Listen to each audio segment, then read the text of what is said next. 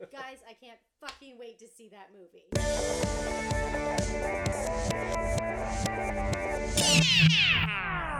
I'm Helen. I'm Miss Sinclair. And I'm Edison, and this week we are bringing you a very special feature. Oh, Yes. yes. We're going to play a fun little game of Mary Fuck Kill. I cannot wait to watch this movie again because it's just so fucking weird. We're about to hit the dance floor at Jackrabbit Slim's because we've got that Saturday night fever, baby. I loved this movie too. It was so ridiculous. I just pray that Green Book doesn't win Best Oh Picture. God, I That- know. Welcome to Talk Movie to Me, a weekly podcast where we discuss a movie we've all seen, our week in entertainment, and an artist whose career we'd like to put in focus. I'm Helen. I'm Miss Sinclair. And I'm Edison, and this week y'all better make sure you've taken your morning happy pill because we are staring off into the void of existential dread, filling our cups with regret and sorrow, watching our own bodies decay and fester with maggots, and generally getting lost in the blizzard of our own nihilistic thoughts. Yes, our sweet baby angel listeners, this week's film is I'm Thinking of Ending Things, the latest cheerful romp from writer director Charlie Kaufman. Yeah. I'm Thinking of Ending Things tells a story of a young woman named Lucy or Louisa, uh, played by Jessie Buckley, who sets off on a trip to the countryside to visit the childhood home of her boyfriend Jake, played by Jesse Plemons, and to meet for the first time his parents, Toni Collette and David Thewlis. What follows is a surreal dreamscape of a movie that blurs the lines of reality and plays with our interpretation of time. The one constant is the young woman's continued inner monologue telling us she's thinking of ending things. The film asks a question Is there anything more hopeless than a life unlived? Hmm. At least that's the question that mm-hmm. I got. Mm-hmm. Before we get into the film, let's just preface this by once again reminding everybody that there will be spoilers aplenty. Yeah. And uh, so if you have not yet seen this film or read the book, then best to just skip ahead to our weekend entertainment section. So, speaking of the book, Helen and I have both read this book. Edison, you haven't. So I have not. We're actually excited about hearing the perspective of someone who is not familiar with the book. This was my favorite book that I've read this year, by far. I'm so excited to hear what the book was like and how it, that changed for for this adaptation. I'm so excited. Yeah, I would say that it is relatively true to the book, except there's a lot of liberties that are taken in terms of dialogue, and there's also themes that are present in the book that have been really, really amped up in this film. Hmm. And I can see why Charlie Kaufman was drawn to this material. For sure. if there's anything about existence and identity and the meaning of life, Charlie Kaufman is like a moth to a flame. So. Well, honestly, like while I was watching this film, I had actually forgotten that it was a book because Yeah. it just feels so Charlie Kaufman. Yeah. Right. That I was like, wait, someone else wrote this? I'm so confused. Yeah. So he's definitely made this his own, but Right. we'll get into that. But yes, this is based on a book by Ian Reid, who is Canadian, by the way. Yeah. He was born in Ottawa. This guy's only 39 years old, and uh, he lives in Kingston. So Mm-hmm. go, go Canada. I thought you were going to say, like, so go to Kingston So and find him. Go to, go to Kingston and find him. And we, Hi, Ian. actually, Helen and I should go, and we should find Ian Reid and Yeah. be like, "We loved your book, dude." yeah. Okay, so yeah, so let's get back to the film for a minute. Uh, Helen, what was your first impression? Okay. I was incredibly excited to watch this movie. Very, very excited. Sinclair, you actually mentioned this in one of your most anticipated for this year, which I had missed. And I was so jealous that you discovered it and put it on your list because I was like, no, I want that one. Yeah. and this was before I read the book. The first few minutes feel very dreamlike and whimsical. The voiceover that we get from Jessie Buckley reminds me a lot of Jim Carrey's voiceover in Eternal Sunshine. So it mm-hmm. was it was really bringing me back to Eternal Sunshine, which is my favorite movie of all time. Mm-hmm. What was your Yeah. first impression? First impressions for me, also, yeah, I was so excited for this film. I had been counting down the days until its release. And I really was excited to see how Charlie Kaufman ad- adapted this. Right away, I was hanging on every word each character was Yeah. saying, and I had an instant dialogue boner. right. Yes. So for me, I knew nothing about this film except that it was Charlie Kaufman. I didn't even watch the trailer or know the actors that Cool. in it. Y'all, I was like, don't tell me anything about the book. I went in fully blind, Yeah. um, but I was excited too mm-hmm. because I knew that you both really enjoyed the books. And so my first impression of the film, I was immediately swept away by the imagery and the sort of mm-hmm. like poetic filming of that opening scene. That juxtaposition of her, like I'm thinking of ending mm. things monologue, set to this really beautiful romantic score. Mm-hmm. Already we're like taken on this interesting journey. And those gorgeous visuals of the different textiles, patterns, Yeah. textures that kind of weave together to form a fabric of a life, the wallpaper. And you know, I live for a rustic country home. You do. Oh, I, well, the whole time I was like, Edison's gonna die for this wallpaper. Like, So I was fully here for this Yes. uh, from this point for sure. Okay, so maybe we should get into storytelling. And for this episode, we decided to break down the storytelling discussion into three acts because this movie is layer upon layer.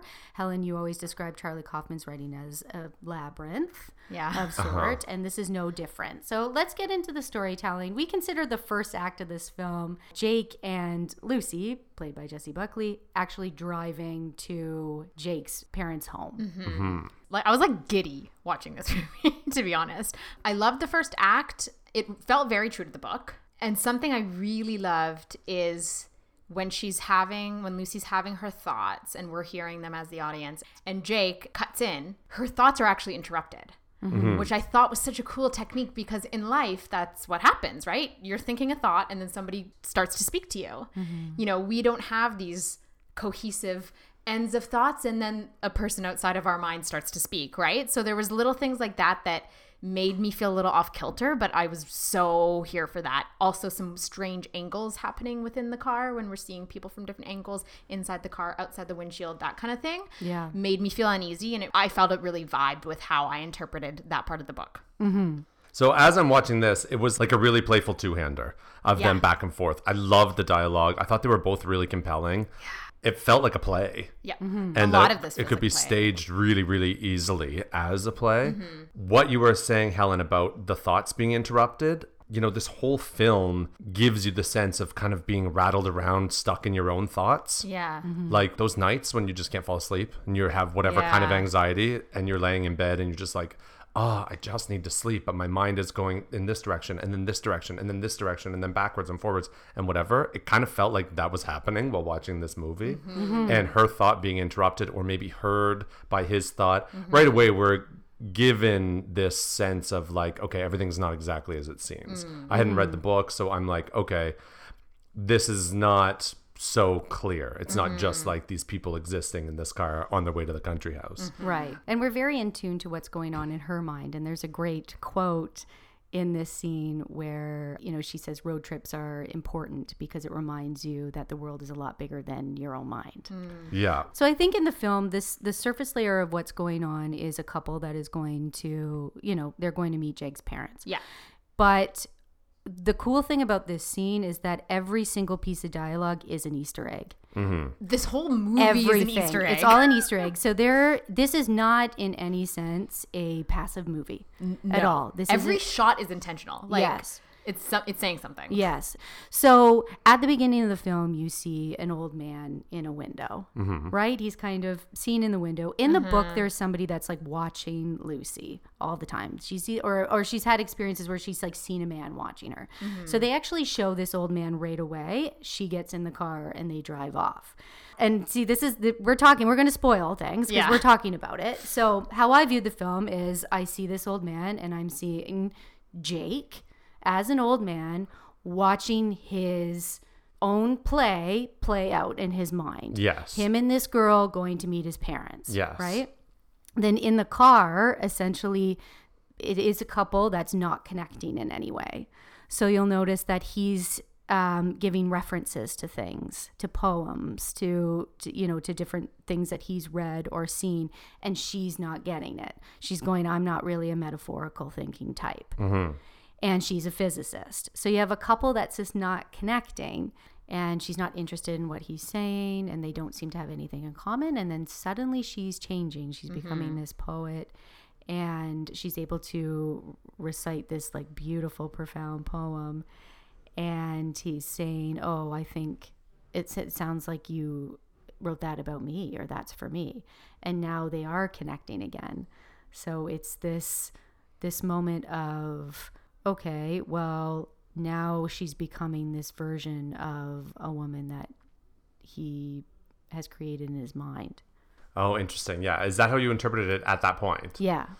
See, now at this point for me, because I haven't read the book, I think it's fair to say that you, it's be real difficult for you to watch this film and not bring in your idea of, Of course. for like you're working from the backwards to the front Yeah. because you already know how the book ends. Right. At this point for me, I'm like, once we see this sort of fever dream storytelling and it's Charlie Kaufman, I know that we're in a weirdo web of storytelling, and I'm Yeah. kind of not um, not relying on what I'm seeing to Right. give me clues yet. If that makes sense, like I'm not inter- I wouldn't trust my own interpretation at this point. Right. Well, Like, and I don't think that anyone who hasn't read the book would watch this first act and think, "Oh, she's a figment of his imagination and she's conforming to his ideals." No, I You wouldn't interpret it that I interpreted. I saw the old guy, the janitor, and I was like, "Oh, is that Jake's dad, or maybe that's like future mm. Jake?" I think Yeah. that's something that everyone could kind of, Yeah. yeah. you know, signpost.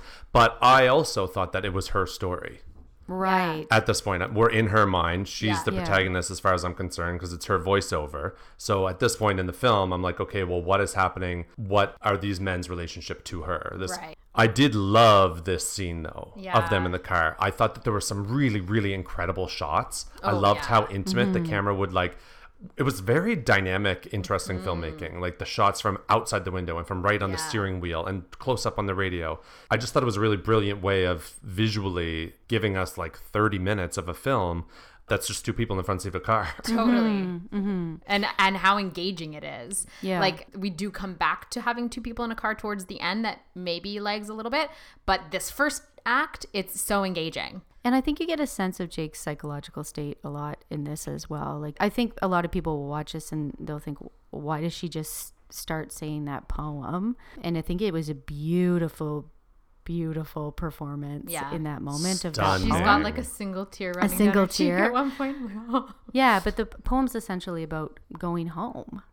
Going home, and it's a very macabre poem. And he asks her too, like, "What do you think of the scenery?" And she's like, "You know, it's like beautiful in this this bleak, heartbroken kind of way." Mm-hmm. right. So we're getting the sense of this person's psychological state as well in the dialogue in the scene. yeah, mm-hmm. there's that line other animals live in the present, humans cannot, so they invented hope. Ooh. I thought that was Ooh, really that's chilling. Yeah. so, cheerful.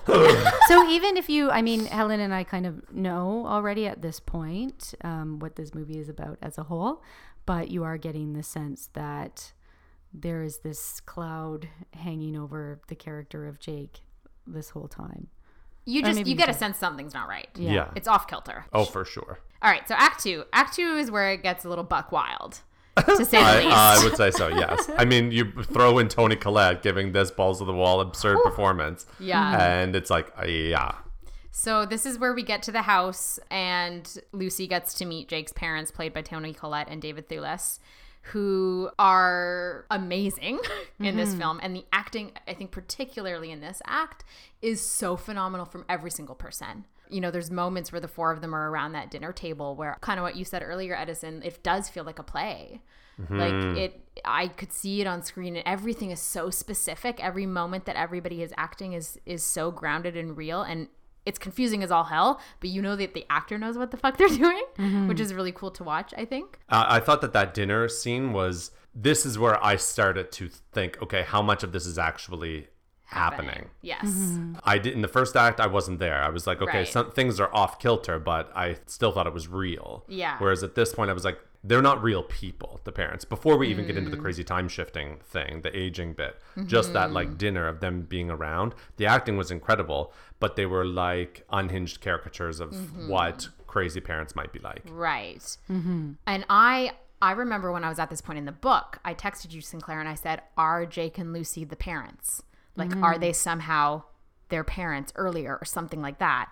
That was the vibe I was getting when I was reading the book, and I did get that a little bit in watching the film too. Like, I found, and especially throughout the entire film, I felt that uh, Jessie Buckley's character would take on the personas of the people that she was around a little bit. Mm-hmm. And I found that there was moments where I was like, "Oh, you're starting to act like Toni Collette now. You're starting to act Yeah. like Jake's mom." Yeah. Yeah, so there's all this weird shit happening. How did you uh, interpret scene 2? I just two? well, I just need to get the elephant out of the room Yeah. because I can't talk about this film without saying what this film is Yeah. and how I viewed it. Like I, I just can't do it. Yeah, let's- let's just rip off the say what this Sinclair. is. We're ripping off the band-aid. this movie and this book are essentially about a man who is deciding whether he's going to kill himself or not. Yeah. So this is a play in his mind that's playing out.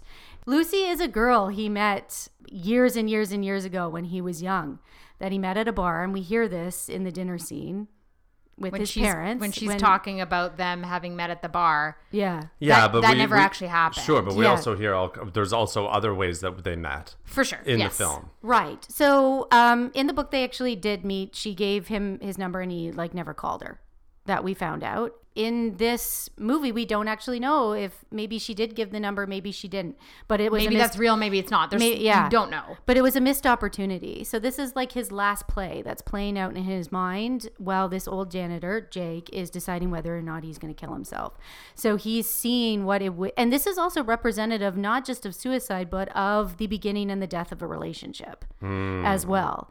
Mm-hmm. So you know, what is it like to start a new relationship and bring them to meet your parents? Mm-hmm. All your secrets are exposed. Right. You know, you've put on this facade of who you want to be. When you bring someone home to meet your parents, they're saying, oh, you know, you were this and you were this, is gone. And you see the resentment here in Jesse Plemons' character. Maybe he mm-hmm. missed this opportunity with this girl, and he obviously has lived a lonely life, caring for his parents as they aged. Maybe he did bring girls home at one point Right. and they saw who he was this life on the farm his parents and maybe they turned away from him we don't know but something to this point has led him to a life of loneliness Yeah, so none of that is clear Yeah. until Mm-hmm. until the end of the film. Mm-hmm. And Yeah. even a lot of that isn't clear mm-hmm. by the end of the film. It's not until the end of the film when she like goes in gets out of the car and goes into the gymnasium and literally disappears that it becomes clear that she's not the protagonist of this story. Right. Mm-hmm. That actually it's the man who is the protagonist of the story. Then all of the little puzzle pieces mm-hmm. that you have been considering throughout the whole film come mm-hmm. together and make sense. And you can form some sort of theory about what it all means, mm-hmm. right? But at this point, while watching the film in the second act with the dinner appearance and whatever, there's no way on earth that anyone who hasn't read the book would have any idea that it's a suicide film Yeah. or anything about that, right? well even when you read the book the book gets so frustrating because you're going what the fuck is going on And that's what I mean when I said I texted you and said, "Are they the parents?" Like, Yeah. Yeah, you're someone's like- not who they are, but like, who's what, who is who. I don't and know. you're just turning pages and you're going what the fuck i need to know i need to know what is going on And there are several times too where it's like, you know, when she's upstairs in his bedroom and it's like a mm. picture of her. Mm-hmm. And, you know, she was also talking to his parents about being a painter. And then she's in the basement and sees these paintings that are from a, a actual real life artist, somebody Yeah. else. Yeah. And so it's like, wait, she's not even a painter. It's unraveling. And it's clear that the idea of her existence is unraveling. Mm-hmm. But I was still at this point fully in it being her. okay, Okay. well let's talk about the basement Yeah. yes, I want to talk so about the basement. let's talk about the basement how did you what did you think the basement was The like deepest part of consciousness of hers. I was like, she is going in. She's gone Of down her. that rabbit hole of her own consciousness to try and unearth what's there. Like, was was this her parents' house? Has she died? Is this the moments before her death? Right. Where she's like flashing back to her life. Maybe she ran away to be this city girl, but like her brother. Her awkward brother, her awkward maybe gay brother, because there's Mm-hmm. a lot of like little weird gay references as well throughout this. I had this, a thought too of like maybe Jake's gay. Actually, I did have that thought watching it the because second there were time. there were like three different points that it was like referenced slightly Mm-hmm. in in any little way. He was critiquing her judgment or or her usage of a particular word or whatever, right? So I was like, what is it that's all happening? But I was, it's like for me at that point, it was a deep her going into the deeper recesses of her own consciousness. Yes, I think that's exactly how you should view it from with the the, the first time. Um, this because I knew and I knew it was him. I viewed it as the deepest, darkest of his subconscious. Right. So it's that everything you hide away that you don't want that person to know that you bring home, or it's all your forgotten dreams. It's the the paintings are down there mixed in with his janitor uniforms. Like it's it's the life he wanted mixed with the life he lives now. Um, and there's the scratches on the door, like You know, there's certain things that have maybe tried to get in or out. But I definitely think it's parts of himself that he has locked away. Maybe, yeah, hopes and dreams. See, okay, this is where I started to get a little bit disappointed with the film mm-hmm. because the basement scene in the book is so much darker and so mm-hmm. much scarier. Yeah. And I didn't find it to be dark or scary. Like in the book, he goes down to the basement and it's, sorry, she goes down to the basement and it's all of these paintings of like a boy trying to escape a woman, right? And like, mm-hmm. demo- they're very demonic. Oh, interesting. and they're very sc- and like you feel like you're almost in like a jail like like a where someone was trapped down here and forced to paint these paintings. Like it feel it's mm-hmm. very scary. And then she's also overhearing Jake's parents talk about him and say like he seems a little bit better now. Maybe he's getting better. Like there's this I feel like it is heavily implied in the book that he's schizophrenic. Yes I think so I think he is And in this, he's just he's having existential anxiety and existential dread. well, and but in this, it's not even him yet. yeah. yeah. and it's not but it's not in the book either Okay. Um, but one of my big issues with this adaptation is I feel like it didn't lean into the darkness that I loved a lot in the book. Yeah, it's more of a it's a it's more of a, a philosophical thriller, um, and this one is definitely more of a existential film that focuses on grief and aging and dying regret. and Yeah, but uh, also regrets I will say there was a point with the basement scene and in this house in general where I did get a little like get outy. Like I was like, oh wait a minute, is this a weird horror film? Is that going to go in this direction? Does she get murdered? Right. Like, is this what's happening? Yeah. And then there were other little moments in the third act, which I, we'll Yeah. get to soon, where I was like even It feels becoming even more sure yes. of that. And and it did feel that way in the book too. Reading it felt Mm-hmm. it felt like a horror Mm-hmm. book. Well, in the second act, you start to see Lucy as somebody watching Jake's life unfold and his relationship with his parents, and you're moving through time with them. like at this point too it's clear that when we see jimmy the dog and then jimmy the dog's ashes Mm-hmm. Yeah. and then they're aging it's like okay clearly we're leaping through time yes. Yeah. and we're That's in a very future evident. part Eventually, yeah eventually. couldn't be She does go on to say, she says, time passes through us, stealing our heart, leaving us chapped and frozen. I felt like I was that wind blowing through Jake's parents, seeing them as they were, seeing them as they will be, seeing them after they're gone. Mm-hmm. Yeah. So she was essentially time. Yeah. Yeah. So we do go into Jake's bedroom. The door is labeled Jake's, you know, childhood, Childhood bedroom. And when they go, when Lucy goes in, she essentially sees all these references that we've been hearing throughout the film. Yeah. We see the poem. We get a sense of all the books that Jake has read, all the movies he's watched, and how he's essentially lived his life through literature and films and basically thoughts that aren't his. Mm-hmm. And you start to piece things a little bit together more at this point that essentially this is a very, very lonely person who has had an incredible inner world and has basically consumed so much media that their opinion has become everything that they've digested. okay so that's actually so funny because once all of those references of like their previous Mm-hmm. conversations quotes and whatever were happening and then we get the scene of toni collette being like very old and being taken care Mm-hmm. of downstairs right then that's not that's not at all how i pieced it together Okay. I thought at this point, oh, okay, maybe Jesse is Toni Collette character is married to the dad, like David Thewlis is Yeah. like older Jake, and now See, she's that's what I got thought when I read dementia. Yeah. And she's like, so her mind is confused and is pulling all these different pieces Ah. together Mm-hmm. because she's struggling with dementia and, and he's trying to cope with that. Yeah. And she's like plucking pieces of their life and previous and like reimagining things that she had read as actual conversations that they had had or mm-hmm. whatever. I think that's a great interpretation. Yeah. And the way that Charlie Kaufman and Ian Reid speak about the book and the movie, you can interpret it different ways. Like there is, I feel like a general understanding, but also it doesn't have to be that. Like I feel like there's so much. I in think by the end, it I felt like there was a more clear yeah, thing. yeah. Can we move into Act Three? Yes, let's do it. Okay, so yes, this is where things really go off the rails. We get Lucy and Jake back in the car trying to leave. It's so funny because I read this book in two days.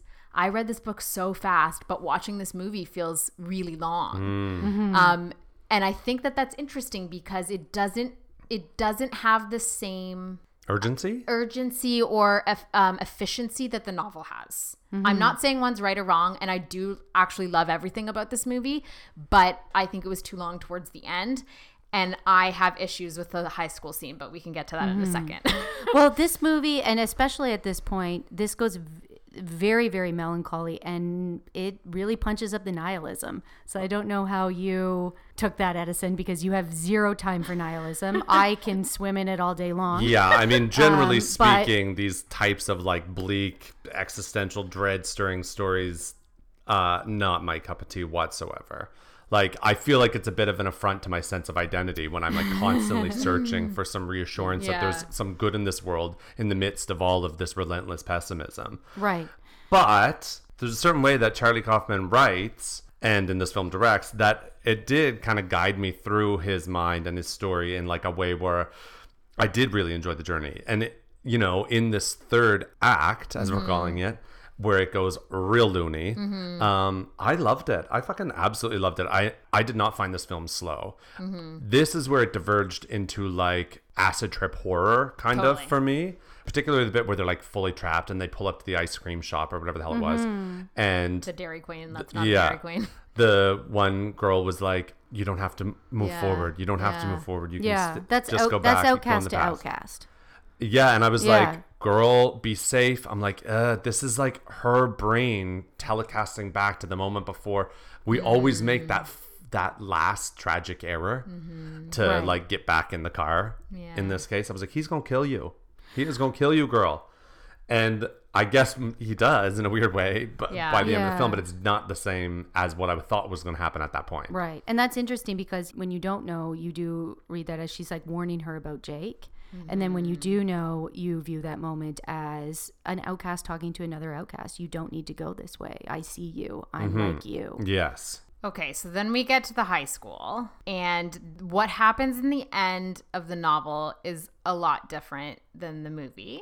give me very briefly what happens at the end of the novel Okay, at the end of the novel, when she gets into the school, the doors are chained behind her and she can't escape. And mm-hmm. it's it's kind of like she's like she's trapped in the school with the scary janitor that's going to kill her. Basically what happens, there's pages and pages of just like indiscernible thoughts that are written out. What we find out is that the janitor is Jake, is Lucy. It's all in his head. He has written all of this in a notebook that's beside him and he kills himself in a closet with a coat hanger. He like stabs himself in the neck with a coat hanger and, Oh, and dies in this closet with with a book beside him that is the story that you just saw basically. right It ends that way but in a different way in the movie. Right. There's also a dance scene. That's not in the book. Yeah, I mean the dance I think was that final your last battle. chance. It's my last chance. Yeah. So you see the the dancing couple that he wa- always watches in the hallway, Mm-hmm. and it's also you know a younger version of him and, and Lucy and meeting each other and the fresh start of a new relationship and you see them get married. And this hits me really deeply but it's about it's about aging. It's Mm-hmm. about getting old and seeing your body breaking down. And and at the end of this dance you're watching old Jake battle with younger Yeah. idealistic Jake. And poor young Jake loses he dies and then that's essentially the decision of whether he's going to do it or not Yeah.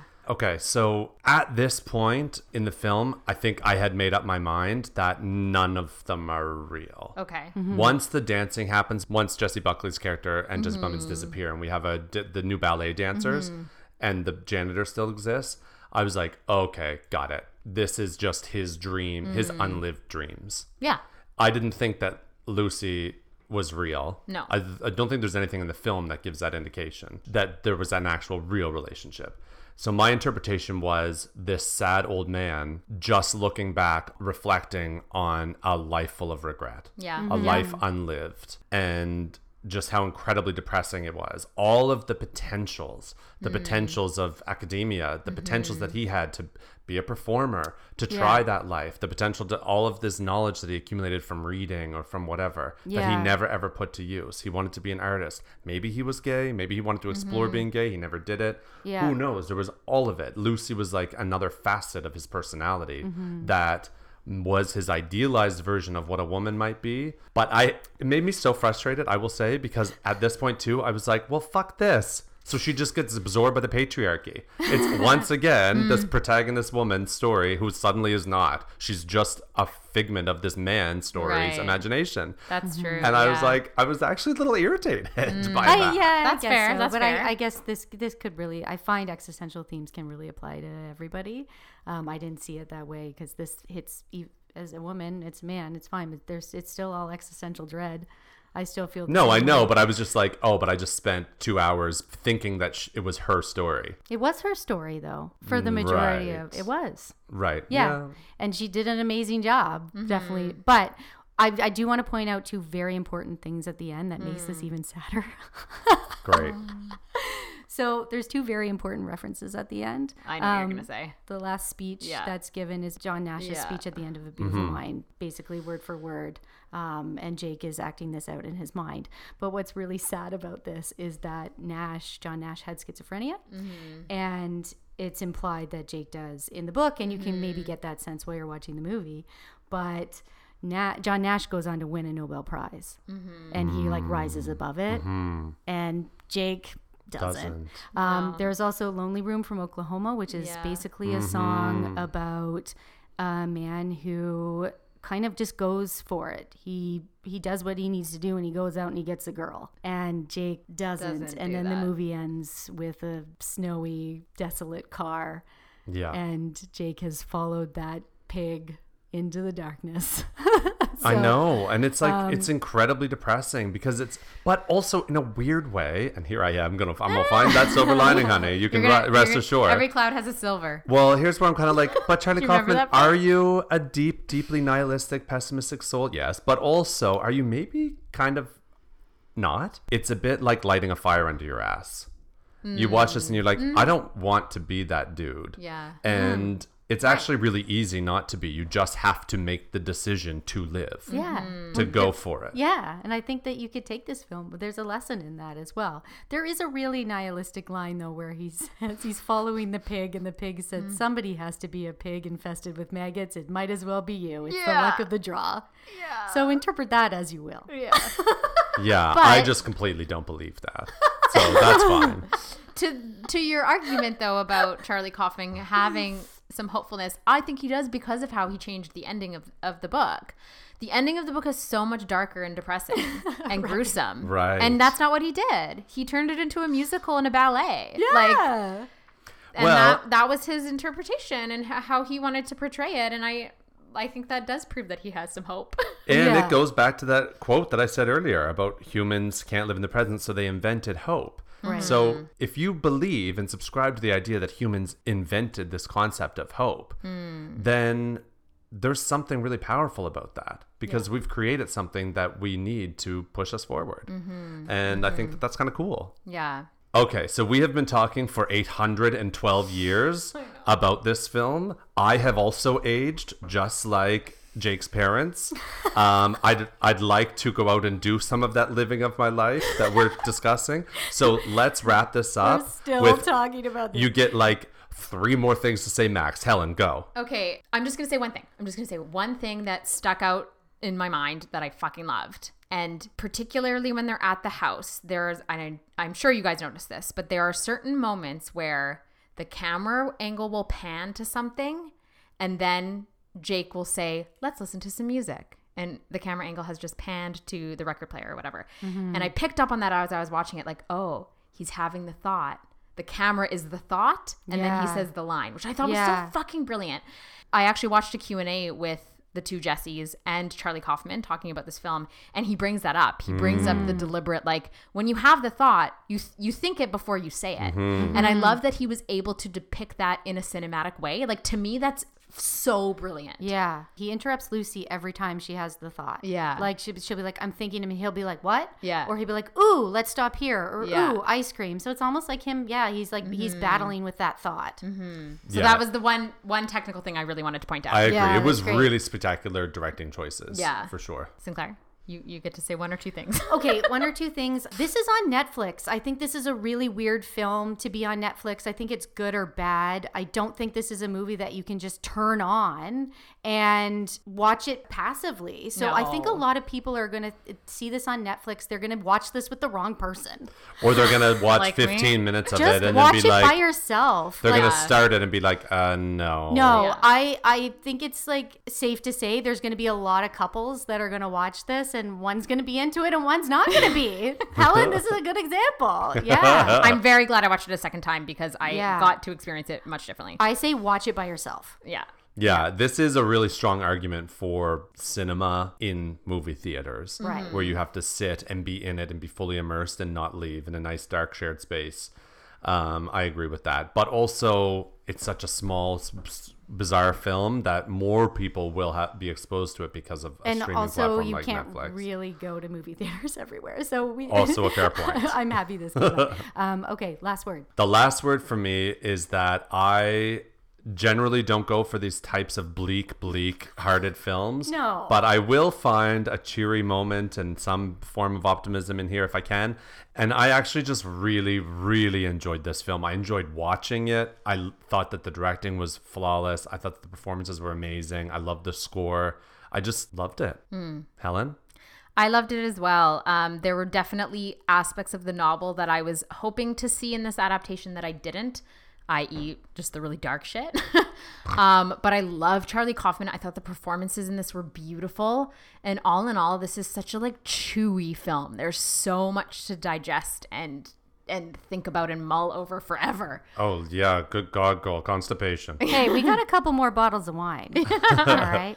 Sinclair. Last word. While watching, you may find yourself suddenly recalling your own litany of sentences never said, roads never taken, second chances never offered. Your own personal cast of characters might be waiting for you.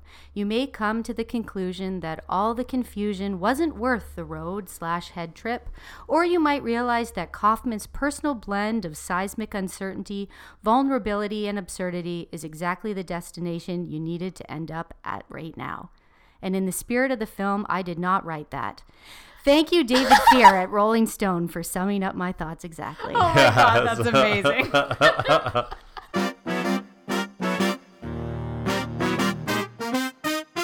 Each week, we challenge ourselves to watch films that fit a particular theme.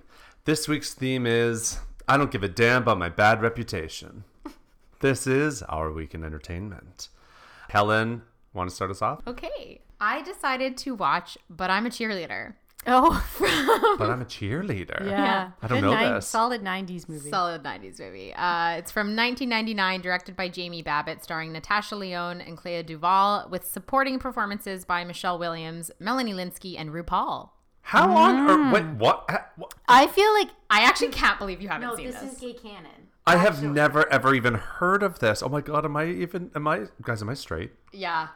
Yeah. I, I was Yeah. in 1999, I thought so. But wow. So, Natasha Lyonne plays a high school cheerleader named Megan, whose friends and family suspect she's a gasp lesbian, and send her to a conversion camp called True Directions. Wow. This movie is very obviously making fun of conversion camps and homophobic people's ideas of the queer community. Uh, for example, the reason Megan's family and friends suspect she's a lesbian is because she's a vegetarian, has a Melissa Etheridge poster in her room, and has magazine cutouts of women posted up in her locker instead of men. Okay, so but obviously she's a lesbian. You're right.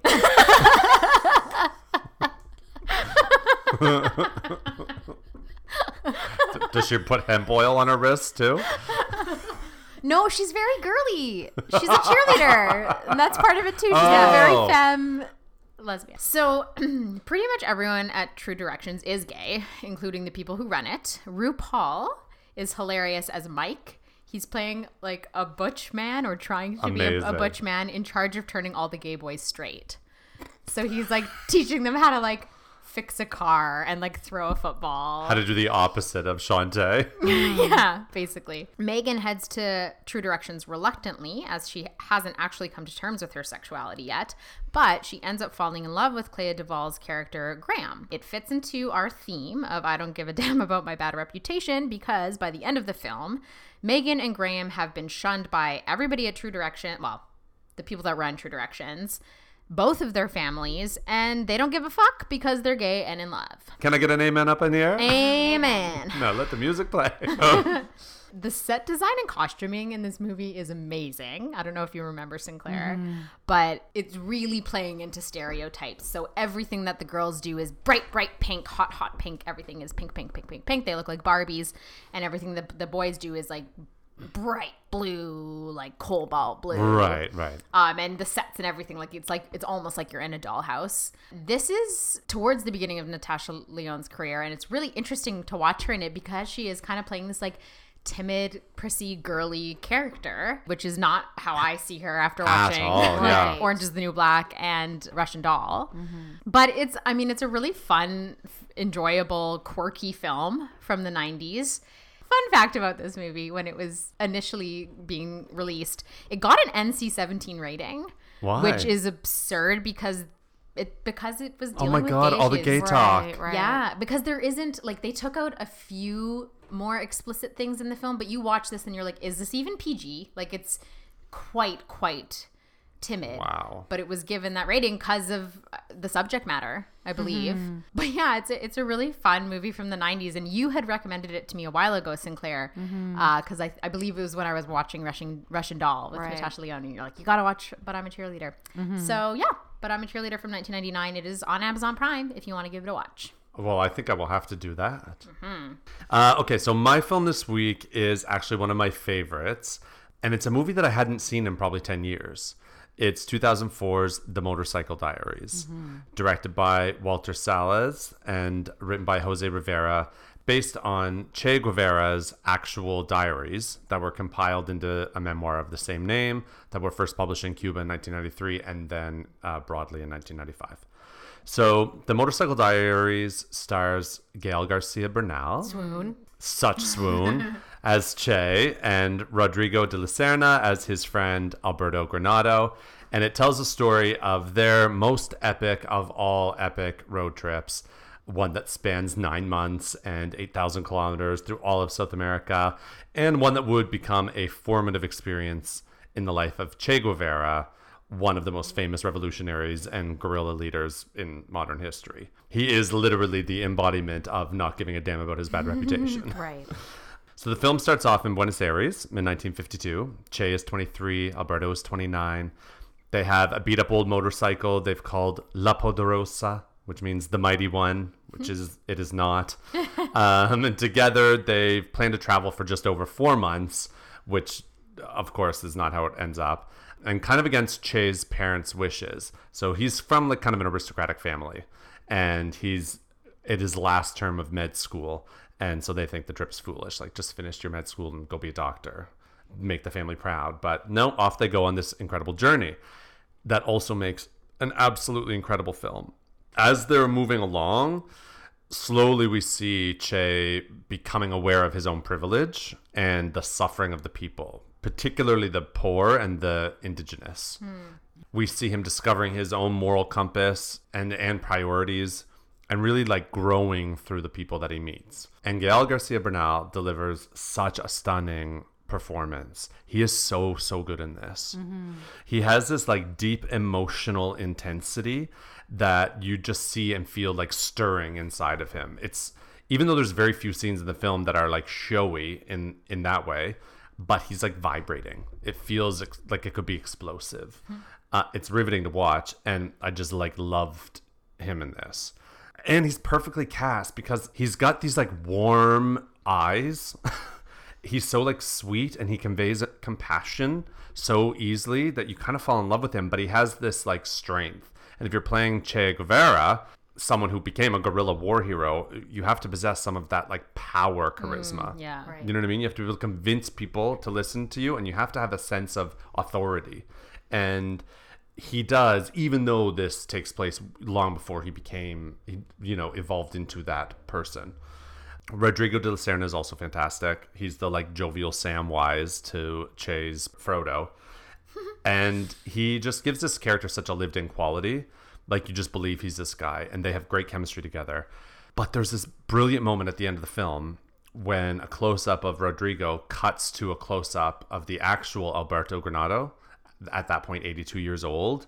And the film has done such an amazing job of really getting you to know and love these characters that you just have such a deep emotional connection to this man. It's like you start weeping when you see his mm. actual face and the lines of this 82 year old man's face. It's a really like truly moving shot. The cinematography is breathtaking. Eric Gauthier is the cinematographer. He also did Into the Wild. Mm, mm-hmm. Oh my god. The entire time you were thinking about this, I was thinking about Into the Wild. Yeah. That's so How you were funny. Yeah, uh, well, I mean, and if you can imagine that, you can. It has this. This film has the same sort of like expansive, stunning landscape shots. Well, because I was thinking about his character too, of like wanting to separate from his privilege, and yeah, Yes. and I, I think I actually thought about doing that for this segment, but then I was like, I don't know if that really fits. Oh, interesting. Oh, Yeah, that would have into the wild. Yeah. that would have worked. yeah, totally. sure. Yeah. Well, I think there's something inherently like um, not giving a shit about your reputation in a kind of coming of age story. Yeah, in yeah, some ways, it's sure. a growth, right? Yeah. And this is definitely that. It's a buddy road trip coming of age movie. It's a movie about having the courage to really examine your beliefs and challenge your own ideas of how things are or can be. And it's genuinely inspiring. And it was nominated for Best Adapted Screenplay at the Oscars, and it won the Oscar for Best Song for um, Al Otro Lado del Rio. The Motorcycle Diaries is a really, really wonderful film. If you want to watch something that stirs your sense of adventure and wanderlust, you just want to go on this adventure. Uh, That's you. That's always getting stirred in you. That's it sure. always does, and so it's super powerful. But yes, amazing film. Cool. I've never seen it. Oh, you gotta, watch watch it. it. Yeah. Yeah. Sinclair. Okay, well, I actually rewatched a film that I had seen when it came out in the year 2000, but I didn't. I was pretty, I was only about 14 or 15 at the time, and I only watched it because Joaquin Phoenix was in it. And I was like, I need to watch Walk that the Line? again because I think I'll understand it better at Gladiator? this point. No. Uh, I actually watched Quills. Uh, Oh, from I've 2000, directed by Philip Kaufman, starring Geoffrey Rush, Kate Winslet, and the love of my life. Oh my god. Joaquin Phoenix. I remember this movie. I remember the concept. Of, I've never seen it, but I do remember it. Yes. I definitely understood more what was going on now that I'm older. Uh, so, Quills is set in a Napoleonic era insane asylum where an inmate, the irrepressible Marquis de Sade, fights a battle of wills against a tyrannically prudish doctor. So, if you don't know who the Marquis de Sade is, here's a little brief summary. So, the Marquis de Sade was a French writer in the 1700s, and he was infamous for writing very pornographic works that heavily focused on philosophy, sex, and lots and lots of violence. So, he was considered a disgrace by mm-hmm. society, and he had the belief that he was above what was considered moral. So the term sadism or being a sadist actually comes from the name Marquis de Marquis de Sade. Sade. Oh, cool. Yeah. So I actually watched a few months That's a fun ago. fact, by the way. That's a fun fact. That- yes. If ever there were one, yes. that's one. Sadism and whatnot. fun fact. I actually watched a couple months ago. I mentioned to you guys, I watched a movie that I consider to be my Everest. And it's called Salò or The 120 Days of Sodom. And it's one of the most controversial movies of all time. And it's based off the of the writings of the Marquis de Sade, a story by by him. So uh, makes sense. Yeah. I uh, don't recommend anybody watch it. And if you do, may God have mercy on your soul. It's pretty fucked. So in Quills, Geoffrey Rush plays the Marquis de Sade. He's wonderful. He is such a great actor. Truly, truly a fantastic actor. And he has this mix of charm and charisma, but with a, a sinister sparkle in his mm. eye, but also an intellect. Mm-hmm. So he was actually really, really perfect for this, and he was a lot of fun to watch. Kate Winslet is in this as well. She's fantastic. And the Marquis de Sade, because of his bad reputation, and he he had a history of violence towards prostitutes, and just his writing was considered blasphemous and he- was essentially incarcerated into all these different insane asylums. So a lot of his writings actually came out of while he was in these insane asylums. And this m- movie focuses on him writing some of his work and Kate Winslet playing a like a laundry maid who is smuggling his writings out of the insane asylum. Okay, oh, got it. Cool. Yeah, and that and it's being like secretly published and given to the people. And they're not quite sure how it's happening, but the public is like like loving it. Joaquin Phoenix plays a very hot priest who is essentially trying to, you know, quote unquote cure the Marquis de Sade. But is also very, like, transgressions, but also lured into it and but lured into Kate Winslet and Kate Winslet is this woman who is very curious about the Marquis and his writings and uh, essentially what happens is they try to silence the Marquis de Sade once they find out that his work is being published and they do this by taking away his quills Mm-hmm. and really his power only lies in his ability to write and express himself and express his opinions Mm-hmm. Otherwise, it's just thoughts and- in his head. Exactly. So as they start taking away his ability to write, he starts to go crazier and crazier, and he actually starts writing his work in his own blood on his bed sheets, anything that he can get the word out onto. The film basically explores the idea that the more we're told not to read something or watch something, and the more controversy that's surrounding it, the more we actually want to see it, and the more intrigued by it we are. Which is me. I watched that. Freaking! I watched Salò. Like, why did I watch that? I truly don't know. Yeah, because you want to want to know. You want to know what the fuss is about, and it also just uh, represents a repression of the time as well. And I mean, he was insane, of course, but but still, you know, it's um, is it the writing that's bringing out the violence and the curiosity, or is it the the repression? Right. really. And the Marquis says in the film, I didn't create this world of ours, I merely recorded it. hmm Yeah, Geoffrey Rush was nominated for an Oscar for playing the Marquis de Sade, and I think it was really well deserved.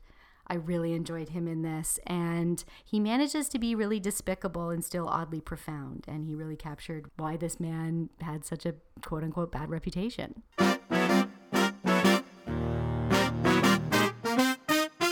So now it's time for our In Focus segment. Each week we pick an artist and take a look at their filmography and break down the projects and moments that made them the fascinating creatives that they are today. So join us while we get carried away with film adaptations from a best selling author whose stories have been shining on the page and the silver screen since the 70s. Some of these tales have made for a great creep show with their eerie tone, macabre settings, and psychologically tormented characters. Although he hasn't enjoyed all his work being adapted, the praise from critics and fans have given these films some real redemption, allowing them to dodge the silver bullet of an author's personal attachment to his work. So let's drink away our misery with a little red rum and head straight into maximum overdrive. It's time to put the film adaptations of horror royalty Stephen King in focus. Yes. Excellent. It's a little different for us this week, right? We're It not is. choosing an actor performer. We're taking Stephen King, Yeah. the master of horror, writer, and uh, looking at his work that's been adapted from from his books. Yeah, Yes. and and we all read a Stephen King book for this episode. We, We did. did. yes, we did. did we, Edison? Hopefully we, We did. Hopefully we all did our homework. I guess we'll find out. okay, firstly, mhm. firstly it has to be said that I think it's like 50 plus of Stephen King stories that have have been adapted Yeah. to film or television. I also read it was like 100 too. So, Well, he has 313 writing credits on IMDb, so Right. The man is prolific. Yeah. And Yeah. obviously, everyone, all of his books are bestsellers. Literally, all of his books are bestsellers. Yeah. And people want to adapt them. Right. So, yeah, he's one of the best-selling authors of all time. He also has a, a net worth of 500 million dollars. wow. which is insane. so we've broken Stephen King's career down into what we consider to be his defining moments and adapted stories, and we had to come to an agreement on what we think is the movie adaptation that put his career on the map. And we actually went with Carrie from 1976, directed by Brian De Palma.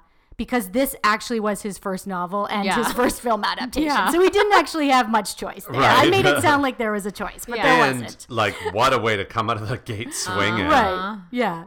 The cool thing about this too is he sold the film rights for two thousand five hundred dollars. Wow. Really? Yeah. Like chump, Interesting. like he, chump he sells them for one dollar now. like chump change. Did you know that? Yeah. Yeah.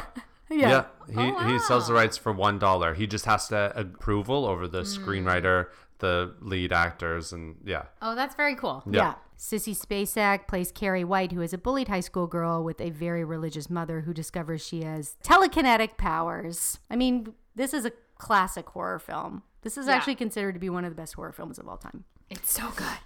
it is Yeah. so good. Yeah, and it was adapted from Stephen King's novel of the same name from 1974. Helen, how did you feel upon this rewatch? I was just enamored by Sissy Spacek. Oh my god, She's so beautiful and pure. pure, but also can play the the evil and the possessed side of that character so well. Like I thought this was an unbelievable performance. Mm-hmm. So committed. You see that face. It's hard to believe that she's actually 25 years old here. Yeah, she looks younger. she looks 14 yeah. and in the very the opening okay, I gonna say the like- opening scene when they're going through the locker room and I was like, Yeah. oh, that's a lot of vagina. Yeah. Right. And a lot of naked women and it gets it ends on her and she's like Yeah. in the shower it's, sensual. very sensual and she's washing but you know between her legs Yes. and then we see the blood and i was like right like it was quite graphic It was really graphic, and when I was watching it, I I remember thinking, "Oh God, they're they're high school girls." Mm-hmm. And then I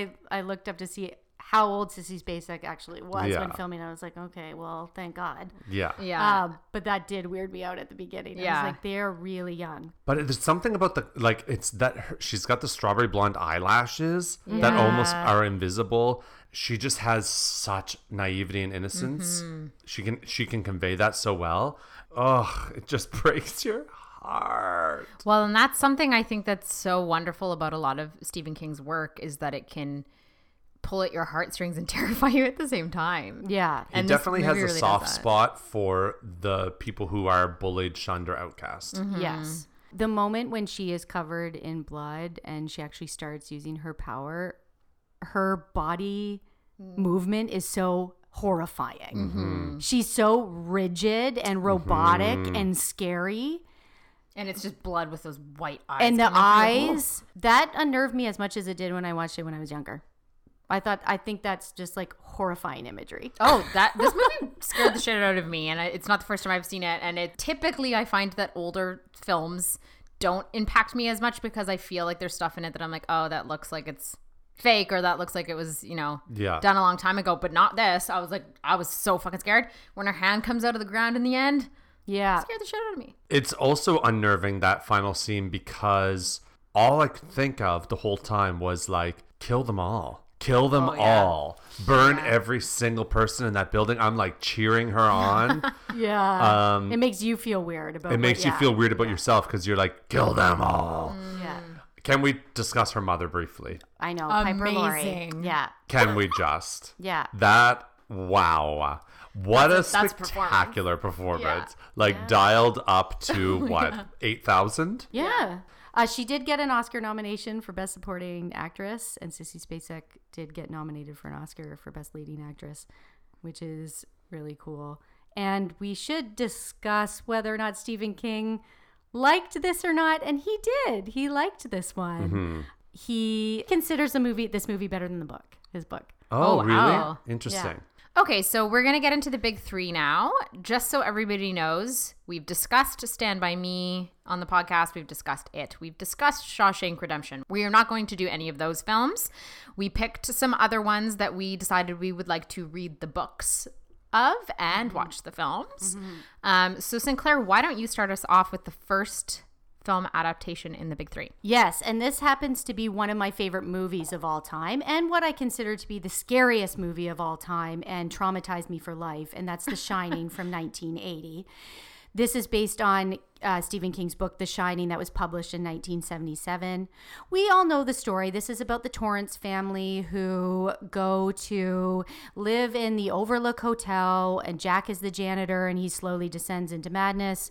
And murder mm-hmm. ensues and whatnot. Chaos ens- ensues. So the interesting thing about this is Stanley Kubrick did the film The Shining, and Stephen King notoriously hated it. Right. Yes. Hated it. Hated it. Which it's so interesting because you'd think that when that happened at the beginning, when Stephen King was like, "Wait, oh, Kubrick is going to be doing this film. He probably was so excited. Well, these two just creatively are so different. Oh yeah, God yeah. And I had not read the book. So I've actually been reading this book for a month. Yeah, you I'd have. say I it's know. like It's been a 700 while. pages. I've been reading it. Hey guys, you know, still reading The Shining. Can't go out for a drink. Hey Sinclair, what's up? What are you What are you up to? Still reading The Shining. Such you- dedication. Such dedication. You kept sending yes. us photos of where your bookmark was. yes, this and I've read long books before, but this took me a surprisingly long time. So the book is very different Okay. from mm-hmm. from the movie. Which is probably why he didn't like it.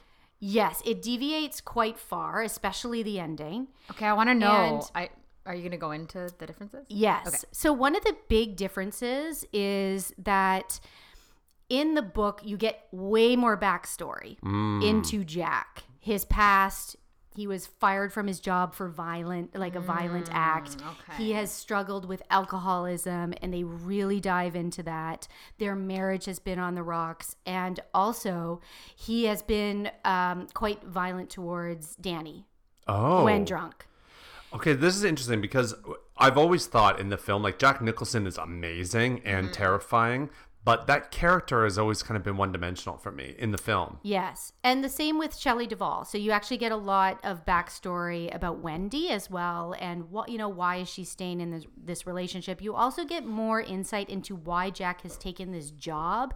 This is like a last chance job for him to kind of you know, find some sort of um, redemption from his past and support his family in this way. And he's been fired from his last job and kind of has a quote unquote bad reputation.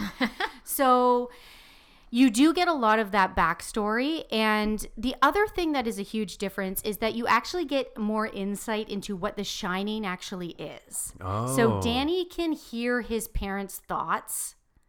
A lot of the book is Danny's inner monologue, mm, which, by the way, Stephen King can't write that well because Danny's inner mono- monologue sounds like he's a 30 right. like he's supposed to be five. now, one thing I hated about the book is that it is actually the hotel is haunted to a point where it's like a fun house. Like oh. hedges come alive. They attack. Right. Like the whole inanimate, it's Stephen King. So inanimate objects are coming alive. And that gave me an element of things feeling quite cheesy. right. I still, There's zero cheese in the film. these are two different things, but I still prefer the movie to the book. Okay. And the reason for that is because it's ambiguous. Hmm. So everything that Stephen King hates about not having all this context is what I actually like about the film. And it also is more about the mind being scarier than at ghosts. Than the circumstances, yes. Yes. I get it. And just the imagery, the music, um, everything. But when you do read the book, you realize that um, everything, The Shining, the hotel, is it's just symbolizing alcoholism, and it's just and it's how it's um, destructive to a family. And Stephen King was struggling with alcoholism while writing this novel. Um, one thing too about this is that is interesting was like mixed reviews when this film came out. It actually was nominated for two Razzie Awards. It was? yes, but this has gone on to be Wow. one of considered to be one of A the best horror films of all time Yeah. and a classic. So i think people really started to Appreciate it later. appreciate this film and, imp- and appreciate how ambiguous this film is. There's documentaries about interpretations of this film. Mm-hmm. It cool. keeps you thinking about it for decades and mm-hmm. decades something that the book doesn't do. Hmm. Mm. Interesting. yeah. Anyway stephen king hated it so All right, Helen, what's next on the big three? All right, number two in the big three is Misery. The novel came out in 1987 and tells the story of famous writer Paul Sheldon, who is pulled from his car after drunkenly crashing it by his number one fan, Annie Wilkes. Annie happens to be a former nurse and is able to take care of Paul following his accident. She also happens to be psychotic and obsessed with Paul's Misery series and has no intention of ever letting him leave. Yes. Um, the movie came out in 1990, starring James Caan and Kathy Bates, directed by Rob Reiner. Kathy Bates ended up winning an Academy Award for her performance as Annie Wilkes, the only Stephen King film to ever win an Oscar. Oh, see, that is fascinating Mm-hmm. because I remember when I talked about Shawshank, it was nominated for a ton of Oscars, but I guess it didn't win any. Yeah, no, it, yeah, there have been nominations, but this is the only win. So I did read this book. I much preferred the book to the movie, and the movie is good, Oh yeah, but the book is a lot darker, and I seem to have a, I, I seem to prefer the darkness when Yeah. it comes to these Hello, adaptations. darkness, my old friend. It also offers a lot more insight into Paul's internal life and his dependence on the pain medication that Annie provides for him. And like you were saying with The Shining Sinclair, Yeah. Stephen King has stated that this book is very much about his Addiction. addiction and dependence on drugs and alcohol. Mm, this is a common theme. Oh yeah, he writes about that. He Stephen What King's is got an amazing book called On Writing, which I may have mm-hmm. even oh, mentioned Oh, in yeah. the podcast before, but I mm-hmm. read it, and it's kind of a memoir, but that is also like lessons on the craft of writing. But it's fantastic. But he talks at length about his addiction and the the books that he's like mm-hmm. written while that were influenced by it. So this one is definitely a depiction of that, and he has said that Annie Wilkes' character to him is drugs and alcohol. Mm. Mm. It's interesting because you know there's that infamous scene in the film where she hobbles him, where she mm-hmm. breaks his ankles with that sledgehammer. In the book, it's a lot more gruesome. She takes an axe and chops off his foot, mm-hmm. and then cauterizes the stump with a blowtorch. Right. I remember this. She also cuts off his thumb. And she has way more moments of psychosis. Like there's a moment where she brings up a rat that she caught in a trap in her basement and she it's it's been caught but it's not dead and she squeezes it until it dies. And then mm-hmm. she has the blood on her fingers, and then she's standing there, like staring off, and, and just starts licking the rat's blood off of her fingers. Mm-hmm. Like, there's all those, like, really, really horrifying moments, and none of that is in the film. The most horrifying thing is the sledgehammer moment. And Kathy Bates' performance is wonderful, but there was that part of me that was like, I want to see this mm-hmm. crazy, horrific character that he wrote. But it is a really good movie, and but I would say if you watch the movie and you like it, read the book because I found the book to be actually quite a bit more engaging and fascinating. Mm-hmm. I did have one thing I wanted to say, which throughout the entire film, I got these feelings of misogyny mm-hmm. that I really didn't like, where he, Paul's internal dialogue would use really, really degrading terms towards Annie. So that's a that's a thing in The Shining too. Oh, really? Okay. Yes. This- There's always like you bitch. Yeah, it's- You cunt. You mm. whore. Yeah, it's pretty bad. Well, and it was really bothering me, and I was trying to like put it aside because I'm like, okay, she's the villain, she's the tormentor, but it was almost like it was an excuse to use these terms and have it be okay. And then I actually I do need to read one little excerpt from the film because it bothered me so much. okay, so this is right at the end where they're battling. Basically, he has tried to burn her alive. She's still alive, but like charred, and he's trying. He's stuffing the pages of this book that he wrote for her, burning pages into her mouth. And this is what he says I'm going to rape you, all right, Annie. I'm going to rape you because all I can do is the worst I can do. So suck my book, suck my book, suck on it until you fucking choke. Mm-hmm. Right. yeah. I read that and I just, I had to shut the book for a second because I was like, I don't care what the perspective is on this. Like, that makes me feel like puking. Right. Do you remember at the end of it when they gang banged the girl? Yeah. Yeah. That Like- looks fucked. Yeah. All of the kid like it's this is a recurring theme maybe. Okay, that, mm-hmm. okay, interesting because I did try to look up like misogyny and misery and I couldn't really find anything, but I guess yeah, th- this is a common theme. Mm-hmm. Anyway, the last thing I'll say about Misery is that Stephen King did enjoy this adaptation, specifically mm. Kathy Bates's performance in it. I, I believe he requested that she be in the Dolores Right. Claiborne Right. Adaptation. So he he was hesitant about getting this adapted, but one of his stipulations was that Rob Reiner either produce or direct it, and he did direct it. So mm. it was a success in his mind. Mm-hmm. All right, Edison, what is number three? Okay, uh, the final film in the big three is 1999's The Green Mile, hmm. written and mm-hmm. directed by Frank Darabont and starring Tom Hanks and Michael Clarke Duncan. And it is based on the serial novel, which was originally published as six separate volumes, one released each month from March to August of 1996. What? Did how you- how did you- was the yeah, how was it? Edison? It was fantastic. Mm-hmm. And you read it? Hmm? Did you read it? We don't believe you that you read it. Edison probably read the dedication. We can actually see the book on your couch right now, and it's looking like it has not been touched. no creases. It's not a dog ear, a crease. Okay, I got to page 21. Okay, so You could have at least like looked up the differences and pretended. We slaved over our books, Edison. I brought my book camping. I know. I've been reading The Shining for a month. I had Edison. limited space in my backpack, and I brought my book. It was hardcover. Oh my god. Okay, all right. I am I am sufficiently ashamed. I I'm sorry. Okay, so have you both seen this film? I have not actually. You have not seen this, Helen. I Helen. know. I know. Okay, I'm sorry. I think that you would actually really love this. I think I would too. Actually. This is magical realism. Yeah, I love that. That's your It's thing. right my up shit. your alley. It is. So, for a little refresher, The Green Mile tells the story of a group of death row prison guards and their encounter with John Coffey, a black man who is the new inmate to the block and who is charged with the rape and murder of two young white girls. But he has this astonishing and unexplainable, like healing and empathy, empathy power. Tom Hanks is, of course, our protagonist. Mm-hmm. He is the supervisor guard on death row, and Michael Clarke Duncan plays John Coffey. Hmm. This film has so much friggin' heart. Hmm.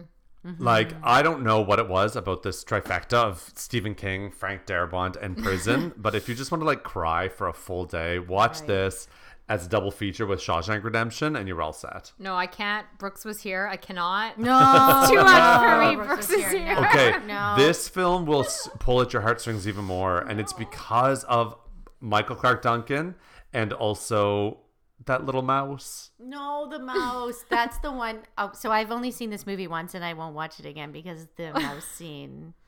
Oh, so sad. Yeah. I know, I know, but it's really beautiful, and like, there's so many other amazing performances in this. Sam Rockwell plays a fucking off the wall, like crazy criminal.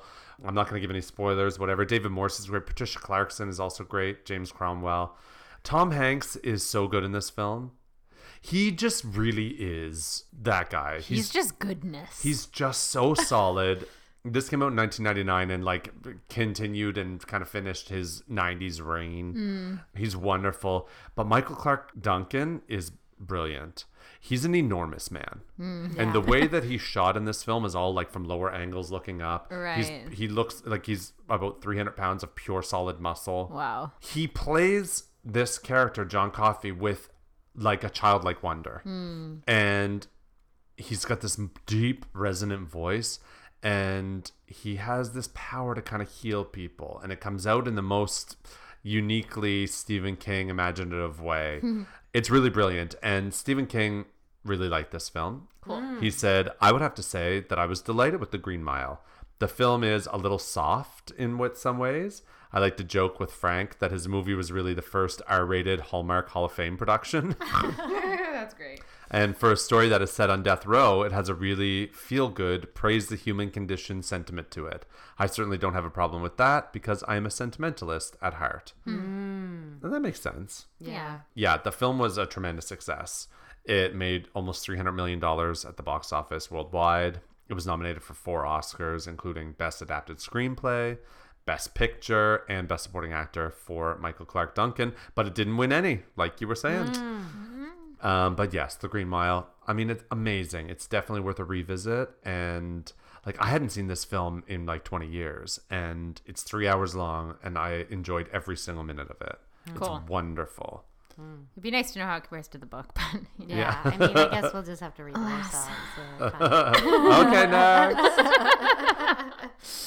All right, Sinclair, why don't you tell us what the hidden gem was? Okay, well, I wanted to throw it back to the 90s, and I remembered a movie that I saw in the 90s based on a Stephen King book that I actually found to be kind of creepy back in the day. And so I watched it now, and what I thought would be a hidden gem turned out to just be a hidden stinker. Oh no. Oh, But Hidden I paid stinker. a hidden stinker. Better than a revealed stinker, Yeah, I guess. Um, but I, you know, spent time rewatching it and I paid for it. So Everyone's to hear about Thinner Oh my god. from 1996. I remember when this came out too. I thought it was scary. I mean, I, was, I guess I was 12. Or, I thought it was scary too, but it's just bad. And this is based on the novel Thinner from 1984, written by Stephen King. The movie from 1996 is directed by Tom Holland, not Oh. Spider Man. wow, magic. He definitely was Talk about not magic even realism. alive. Three-year-old I Tom in 96. Directed a movie. Here's a little synopsis. An obese attorney is cursed by a gypsy to rapidly and uncontrollably lose weight. So, Weird. yeah, basically, what happens is this really kind of sleazy, overweight attorney is driving home with his wife, and she begins to perform oral sex on him while he's driving, and then he gets distracted, obviously. And hit, this is such a trope. Why is like the car? Or the oral sex car scene always such a trope in a movie. also, then- why are people Yeah. getting It's like- distracted? I have never gotten distracted. Thank you, Edison. In this case, that doesn't happen. He gets distracted and he hits an old woman who happens to be a gypsy and he kills her. And basically, what happens is him and his team of lawyers get him off scot free. And so the old gypsy woman's even older father goes up to Robert John Burke, touches his cheek, and says, Thinner Terrifying. just like that. what happens is he starts to rapidly lose weight. And interestingly enough, what we've been discussing about Stephen King putting in his stories what he's experiencing at the time in his life, he was actually feeling that he was quite overweight at the Okay. time that he wrote this novel. Write what you know, honey. Right. I also don't know why movies were obsessed with putting people in fat suits in the 90s. Right. Yeah. Yeah. This movie does not hold up at all. There, it's actually full of stereotypes and tropes. It's really cheesy. It's just problematic when you watch it now. Not scary, and I I, I laughed a bit, but I, I did not. It did not have the same effect on me hmm. at at all. So, do I recommend this movie? Yeah, maybe if you're drunk and Okay, want to watch but watch I don't understand cheesy. like what's scary about that. Like, wouldn't a if somebody was obese and the magic gypsy was like, "You're gonna lose weight," wouldn't that be like cool? Well, No. it, it's basically he keeps getting thinner and thinner to the point where he's going to like disappear, Mm, like be gone forever. like be gone. Oh, okay. Yes, That's and then the only way to get he finds out the only way to get rid of this gypsy curse is to put his blood in a pie which his blood will contain the curse and he has to feed the pie with the curse to another person and then they get the curse. and then they get the curse. Oh, and then spoiler, spoiler, spoiler. if you don't want to know the end, spoiler, spoiler. He feeds it to his wife, and then his daughter also accidentally eats the pie as well. So he learns no lesson in this. He's still He's- a selfish prick by the end. He basically just becomes He becomes uh, worse. Actually, worse. Yeah, there's really no lesson learned in Thinner at all. Wow. anyway, hidden stinker. hidden stinker. Thinner. nice. Okay, Edison. What is Stephen King's pop culture moment? you know, I think Stephen King himself is the pop culture moment. Mm. Right. I mean, really, really think about it. How many writers are as famous as Stephen King? Yeah. Or perhaps a better question is how many have so intentionally engaged with their own public persona and mm. fame in the way that he has? Right. Mm-hmm. He is a pop culture icon himself, Right. which is super awesome. And it's because he pops up everywhere. If you look at his IMDb profile, he has 25 acting credits, almost all of which are in TV or film projects that he's written. Yes. He makes little cameos here, there, and everywhere. That's cool. Uh, he's also been a columnist for Entertainment Weekly. He is a recurring character on The Simpsons. He did a friggin' 80s American Express commercial. Yeah. He's super active and engaged politically on Twitter. Like Yeah. Stephen King is a celebrity. Yeah, he is. He actually became such a celebrity writer that he uh, took on a pseudonym, mm-hmm. which is which I actually didn't know until we did this segment. Rich, Richard Bachman. He wrote Yeah. Thinner. As Richard Bachman. Yes, and then he was mm. outed as Richard Bachman because of Thinner. So basically, that book didn't it sold a, a, a it, it did sell a decent amount, but then people found out it was actually Stephen King, and it just the sales went up like hmm. tenfold. Yeah. Yeah, and maybe he like rejected it for a minute. He was like, "Oh, I'm being more famous than my work or whatever," but Yeah. he seems to have embraced it now. Yeah. I mean, he is the master of horror. Mm-hmm. Everyone knows Stephen King.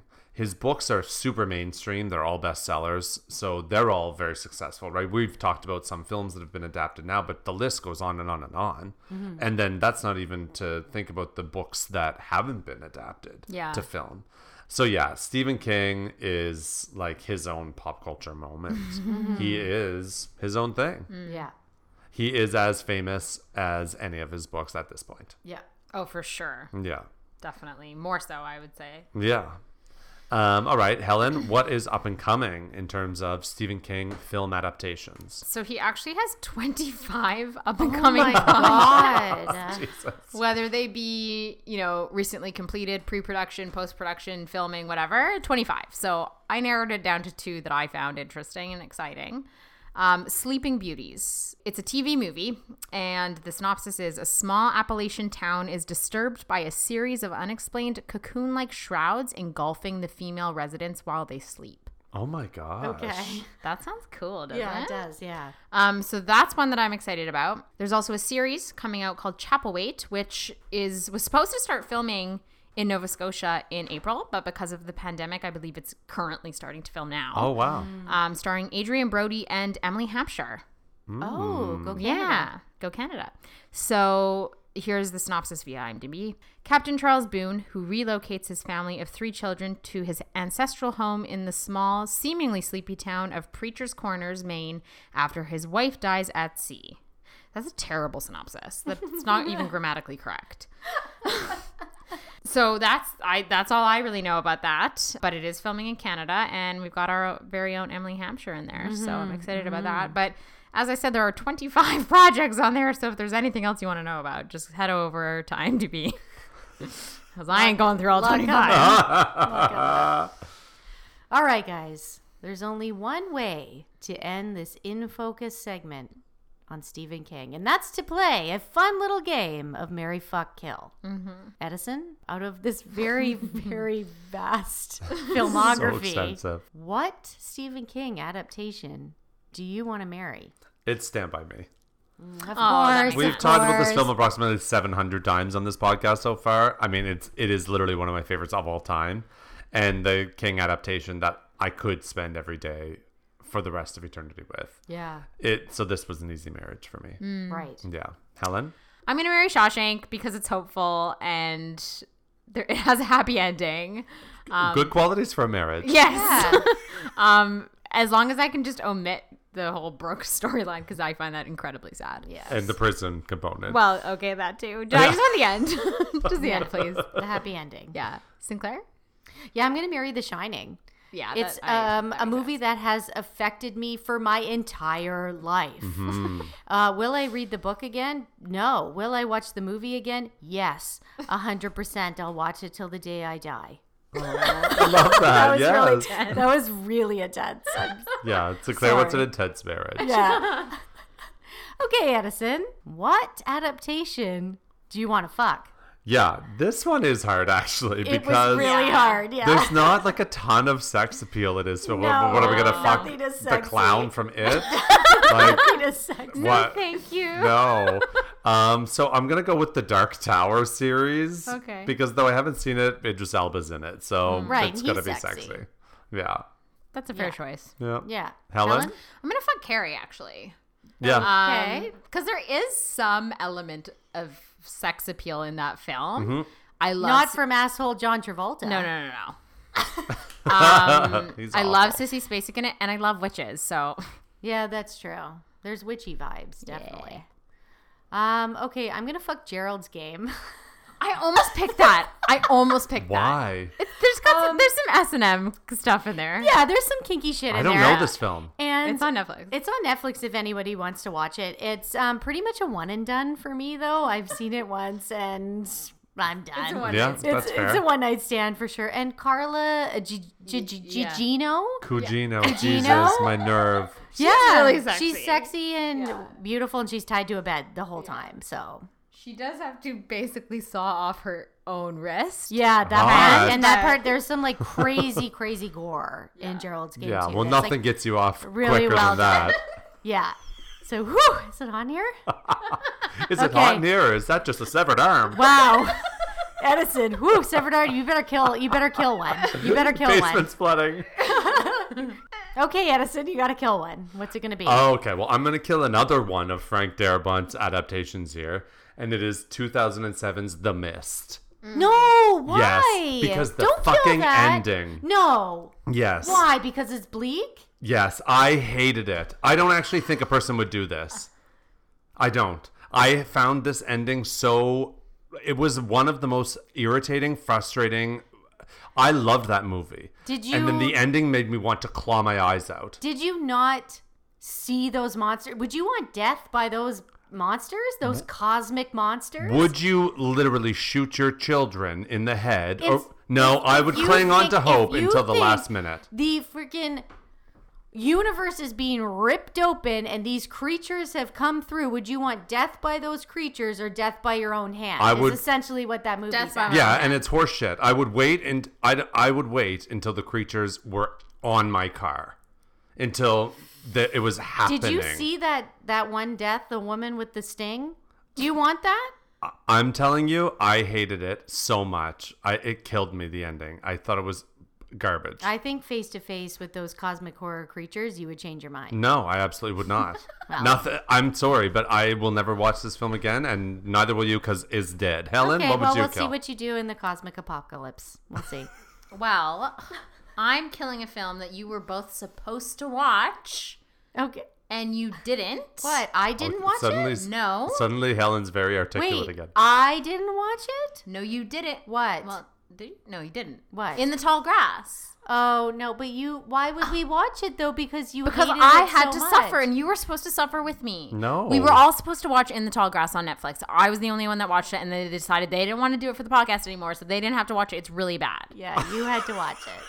Sorry. It's really bad. well, we're not gonna watch it. yeah, I know. You did not give well, it you can't because I killed it. Wow. Okay, so we're all drunk. Sinclair, um, what film are you gonna kill? We need to wrap this up. We need to wrap this up. I'm gonna kill Apt Pupil.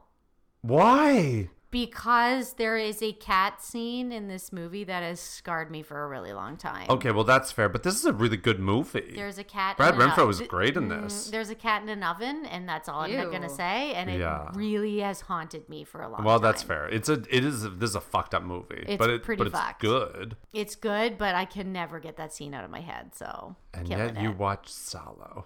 Unless, uh, yeah, I watch Salò, but a cat. A cat, no. Don't do that shit to a cat. I don't. Okay. Well, this has been another episode of Talk Movie to Me. If you'd like to get in touch with us, our email is talkmovietome at gmail.com. Follow us on Instagram at talkmovietome. Tweet at us at TMTM Podcast. Rate and review us on iTunes and check out our website, talkmovietomepodcast.com. I'm Helen. I'm Miss Sinclair. I'm Edison, I think. This was a lot. This was a lot.